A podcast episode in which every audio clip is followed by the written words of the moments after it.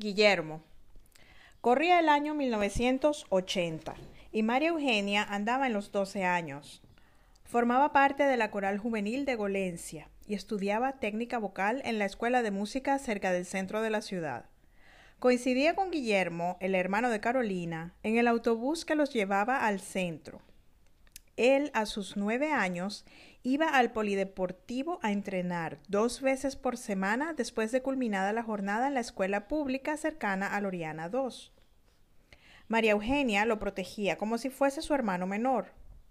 Aunque él era muy independiente, su porte pequeño y su voz fina lo hacían blanco fácil de burlas y acosos por parte de adolescentes que usaban el autobús para ir hacia el centro de la ciudad. De alguna manera, el sentarse juntos les daba mayor seguridad a ambos. Compartir en el autobús con Guillermo le dio la oportunidad a María Eugenia de conocer lo que se siente ser la hermana mayor de alguien. Ya Francisco, el hermano de Elena Isabel, no vivía en el Oriana II, para hacerle compañía cuando eran discriminados por ser los más pequeños. Ahora tenía al primo de éste para sentirse útil como protectora y acompañada en eso de ser hija única. Guillermo y María Eugenia compartían el gusto por el ritmo musical caribeño salsa. A pesar de su formación clásica en la música, María Eugenia era una buena bailarina de salsa, merengue y cualquier ritmo que se pusiera de moda, como la lambada que se haría muy popular algunos años más tarde. Su carácter ligero y juguetón la hacían muy agradable en el trato con los demás.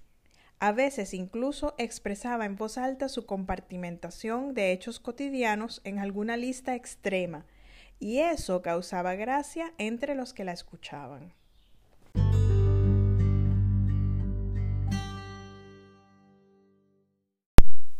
Decisiones. En diciembre de 1983, Elena Isabel vino a pasar la Navidad en Golencia, con sus padres y con Francisco, su hermano. Ella ya había decidido lo que iba a estudiar en la universidad, una vez que terminara el high school en Texas en junio del año siguiente. María Eugenia debía decidir también dónde y qué quería estudiar antes de que terminara el año escolar. Era una decisión muy difícil para una quinceañera a quien le gustaban los animales, la música y la justicia. A María Eugenia le gustaban las cosas correctas, según su criterio personal. Todos los factores debían inclinarse hacia una lista blanca. Quería quedarse en Golencia, con sus mascotas, recorriendo las rutas de siempre. Consideraba la Universidad de Estudios Musicales como la opción más atractiva. Sus padres, Dominga y Raúl, la apoyaban podría desarrollar una carrera como entrenadora de cantantes y seguir participando en el coro juvenil de Golencia. Eran tiempos de bonanza económica, a pesar de la gran devaluación de la moneda a principios de ese año. Parecía que los salarios se habían ajustado y las personas profesionales aún gozaban de un nivel de vida bastante lujoso. A María Eugenia le gustaba conversar sobre sus decisiones con Elena. Su amiga la ayudaba a ver más opciones de las que ella misma se planteaba. Las diferencias de carácter, evidenciadas desde la infancia, seguían haciendo posible que las jóvenes se complementaran. Elena Isabel le hacía ver a María Eugenia que no había un camino definido para cada decisión que ella tomara, sino que podría ir creando su propio camino. Le decía, Maru, no todo termina en una lista negra o en una lista blanca. A veces los colores se combinan y se obtienen grises claros, grises oscuros, o le puedes añadir un poco de brillo y crear tus plateados. Le dice Maru, ya tú vas con tus analogías cromáticas, Lenita querida. Eso se podrá hacer sobre el lienzo, pero en la vida como en la música tienes consonancia o disonancia. No hay intermedio. Bueno, amiguita, si tú lo dices, le respondió Elena. Yo creo que te hace falta salir de este país. Si vieras las locuras que se ven en el High School de Texas. Y me dicen que en Houston se ve mucha más variedad. Esa es la vida real. Aquí nos movemos en sectores y no vemos la imagen completa. Tal vez resulta más fácil ver el mundo en dos categorías cuando el universo de estudio ya está bastante reducido. Lena, le contestó Maru, tú sabes que aquí hay que vivir en el mundo paralelo para no amargarse. Si no fuera porque mi papá cubre eventos por todo el país, yo no supiera ni la mitad de lo que ocurre más allá de este vecindario. Pero aún así, yo lo veo todo como justo o injusto. No hay términos medios. Si lo pones así, dijo Elena. Ese diciembre las jovencitas la pasaron muy contentas, disfrutando de las frescas tardes tropicales y de los ensayos con el grupo de gaitas que habían formado algunos miembros del coro del Juan 23. Además, María Eugenia se había hecho amiga de los hijos de los dueños de las ambulancias privadas de la urbanización y las llevaron a pasear a ambas mostrándoles las reacciones de los choferes ante la sirena de dichos vehículos para emergencias. Ese año, la Coral Juvenil de Golencia participaba en un Festival Nacional de Voces que culminó con un concierto navideño en el recién estrenado Teatro de la Capital. Elena Isabel se vistió con ropa de coralistas y se coló en el paseo aunque no cantaba, logró entrar y observar el magnífico concierto desde uno de los balcones del impresionante y moderno teatro. Fue una Navidad inolvidable para las dos amigas. De regreso a Loriana II, disfrutaban comparando arreglos para el piano que sus profesoras les enseñaban para las mismas piezas.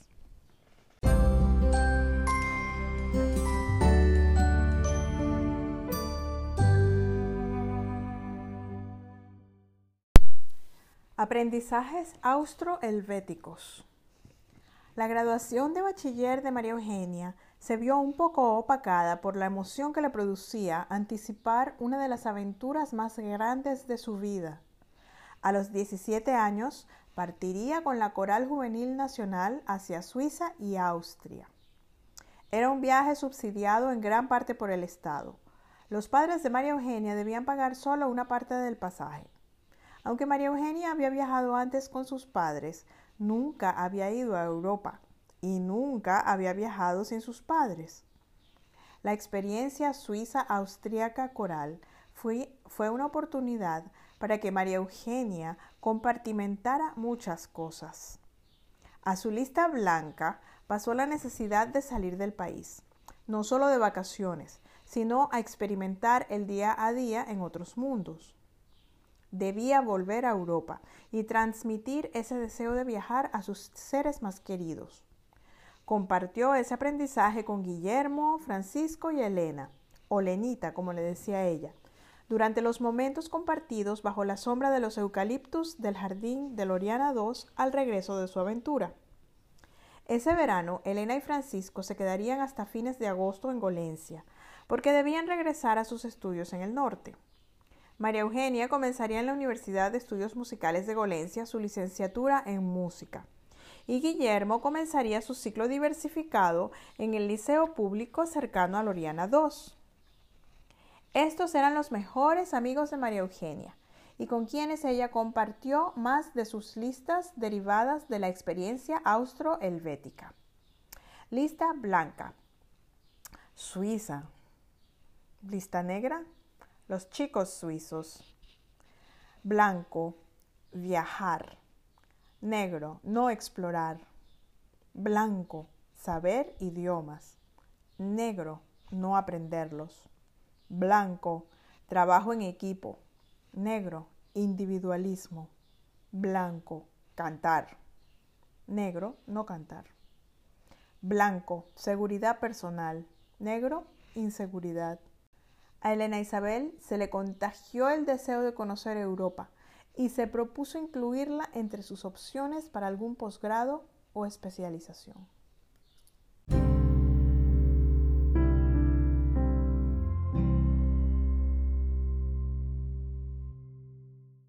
Ariel. María Eugenia conoció a Ariel en 1990. Apenas terminó su licenciatura en música, mención voz. Él era un estudiante de medicina que asistía de pasante en la enfermería del Colegio Juan 23. María Eugenia había comenzado ese año a trabajar allí como profesora de música. Los días de patito feo habían quedado atrás, pues las gafas se sustituyeron por lentes de contacto. Las botas habían cumplido con su función de enderezar la pisada, y los estrógenos habían convertido a María Eugenia en una hermosa mujer de ojos claros, cabello castaño liso, alta, esbelta y con un porte muy elegante. Ella se concentraba en dar lo mejor de sí para que sus alumnos amaran la música tanto como ella. Además, ayudaba a los otros maestros a aprender a respirar mientras daban sus clases para evitar quedarse roncos de tanto hablar fuerte.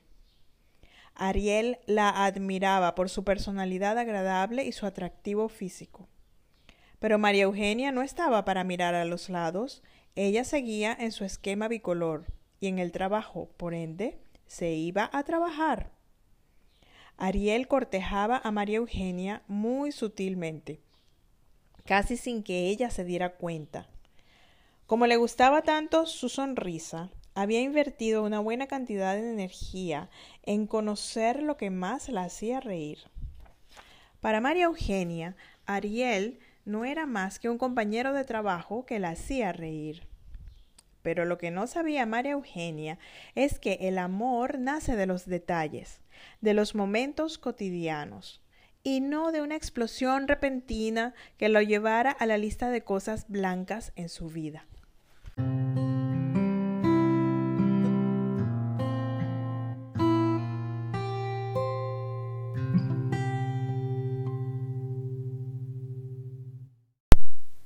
Noviazgo. María Eugenia y Ariel se hicieron novios a mediados de 1991. Ambos tenían 23 años y estaban en épocas muy diferentes de sus carreras. Mientras ella ya tenía experiencia de graduada en un trabajo, él apenas estaba comenzando a hacer guardias en la sección de emergencias del Hospital Central de Golencia. Apenas llegó Elena Isabel ese verano de Houston, María Eugenia le habló de su novio Ariel. Había algo en él que a Elena Isabel no le terminaba de cuadrar, pero no podía definirlo. Le preocupó escuchar a Maru hablar de él como si fuese su prometido, cuando él daba la impresión de que solo se interesaba por hacer reír a su amiga. En la mente de María Eugenia había un plan muy claro acerca de su futuro con Ariel. Para ella, se casarían una vez que él se graduara y vivirían felices para siempre. Para él no había nada definido. Su carrera era lo más importante. Para Ariel, una cosa a la vez. Él consideraba que algún día se casaría, pero no sabía ni cuándo ni con quién. Su novia parecía no comprender esta diferencia en cuanto a la percepción de la relación. Elena se preocupaba porque su amiga de la infancia se encariñaba demasiado con las personas. Las que caían en su lista blanca eran amigos intocables y sagrados. De Ariel lo esperaba todo. Él no sabía la clase de espíritu de compromiso con el cual María Eugenia asumía todo lo que hacía incluyendo relacionarse con otros.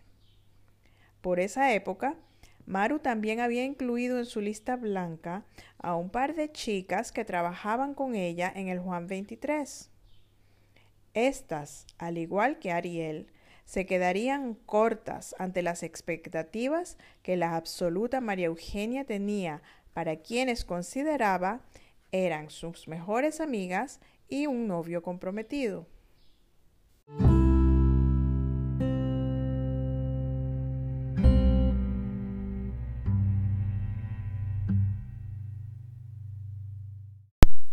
Excusas. Los dos primeros años de noviazgo con Ariel fueron de definiciones nuevas para María Eugenia. Sus amigas queridas del trabajo se habían comprometido y casado. Una de ellas, de repente, dejó de darle el puesto de mejor amiga que ella pensaba merecerse. Era como si no quisiera compartir con Maru ahora que estaba casada. Esta interpretó el cambio como consecuencia de alguna restricción explícita que el esposo de su amiga le había impuesto. En su mente bimodal no podía ser una decisión unilateral de una amiga especial. Cuando Elena Isabel estuvo de visita en Golencia en el verano de 1993, se quedó admirada al escuchar la versión sobre el alejamiento de la amiga de María Eugenia luego de su casamiento. No podía creer que Maru fuese tan inocente para creer que todo el mundo era tan noble como ella. Para Elena, esas amigas, maestras en el Juan 23, no se tomaban a María Eugenia tan en serio como lo merecía. Su amiga se había desgastado emocionalmente durante el pasado año, y Elena lo notaba porque había dejado de verla durante meses. A veces se veían dos veces por año, pero lo más usual era solo una vez. María Eugenia se había alegrado cuando sus amigas maestras se comprometieron compartió y celebró con ellas de todo corazón. Salieron a brindar, a bailar y hasta les llevó voces para embellecer sus bodas con sonidos angelicales. Maru esperaba que solo fuese cuestión de tiempo para que Ariel se decidiera a pedirle que se casaran. Pero la actitud de éste no ayudaba a que se sintiera segura de sí misma. Ella no quería una vida de lujos, sino tener la certeza de que él la consideraba para formar una familia. Ni siquiera estaba apurada por casarse. Entendía que medicina era una carrera larga y sacrificada, y que Ariel necesitaba tiempo para sentir que podía proveer para su familia. En su mente, Maru consideraba que podría trabajar para mantenerse junto a su amado mientras él comenzara a aportar dinero, y así no había que esperar tanto. Para ella, una vez que su relación estaba en la lista blanca, no debía salir de ahí.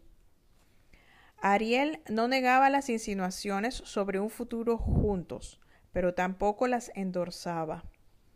Si María Eugenia le preguntaba directamente, él siempre salía con la excusa de los estudios y de la incertidumbre en cuanto al tiempo para graduarse y poder comenzar a trabajar.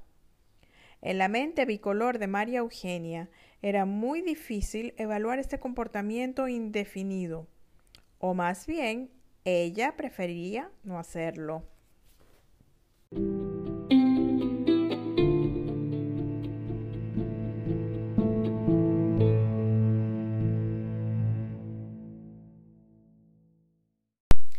Europa 1994 a comienzos del 94, María Eugenia aceptó un puesto de investigadora en Londres. Había contactado al Instituto Real de Estudios Vocales desde antes de su compromiso unilateral con Ariel. Decidió partir con la esperanza de que él la extrañaría mucho y le, le pediría que fuese su esposa. Este cambio de circunstancias podría aclarar cuáles eran sus verdaderas intenciones. El 94 fue el año designado para que las mosqueteras realizaran un viaje juntas por Europa. Lo acordaron en 1990, durante la boda de Carolina, una de las pocas ocasiones en las que se pudieron reunir las cuatro como adultas jóvenes. Decidieron que debían vivir la experiencia de viajar juntas antes de que alguna otra del cuarteto se comprometiera a la vida familiar. Carolina no iba a poder asistir porque tenía una niña muy pequeña. Así que serían tres mosqueteras y Jazmín, una prima de Elena y Carolina. Las amigas se reunirían en Londres y la residencia que compartía María Eugenia con otras tres estudiantes les serviría de base para planear los detalles. Decidieron revivir los lugares a los que Maru había ido con la coral juvenil en 1985 y prácticamente caminaron las ciudades suizas, conociendo los sitios de los que María Eugenia se había enamorado a sus 17 años. Las amigas hablaban de sus vidas románticas más que de sus carreras y de cómo era difícil cruzar caminos con hombres que estuvieran dispuestos a asumir un compromiso para formar una familia.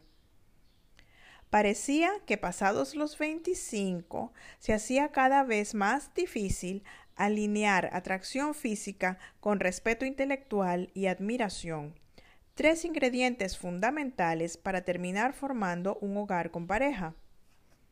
Elena Isabel llevaba algún tiempo saliendo con Alejandro, con quien tenía planteada una relación seria, pero aún no definían fecha de boda. Blanca salía con sus contemporáneos solteros en Golencia, pero no lograba conseguir a alguien con el paquete de cualidades que ella buscaba. Jazmín se preparaba para irse a vivir a Sudáfrica con su novio Joao. María Eugenia estaba en stand-by con Ariel, este aún no le manifestaba lo que ella deseaba escuchar. Elena Isabel, sin miramientos, le expresó que si después de dos años saliendo juntos, él no sabía aún si ella era la definitiva, que no siguiera perdiendo su tiempo. En algún lugar de Austria, cerca de Salzburgo de Mozart, María Eugenia decidió no seguir esperando por Ariel. No lo sacaría de su vida sin antes verlo cara a cara, pero ya no estaba esperando que él correspondiera a su sentido de compromiso, obviamente unilateral.